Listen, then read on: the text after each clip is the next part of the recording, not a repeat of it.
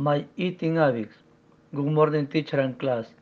For breakfast, I eat some nice a few potatoes and drink a glass of oa. For lunch, I eat dry lunch and a lot of fresh vegetable salads and drink plain water. I eat a lot of fruits after breakfast and lunch. For dinners, I eat chicken socks with two pieces of toasted egg rich. Thank you.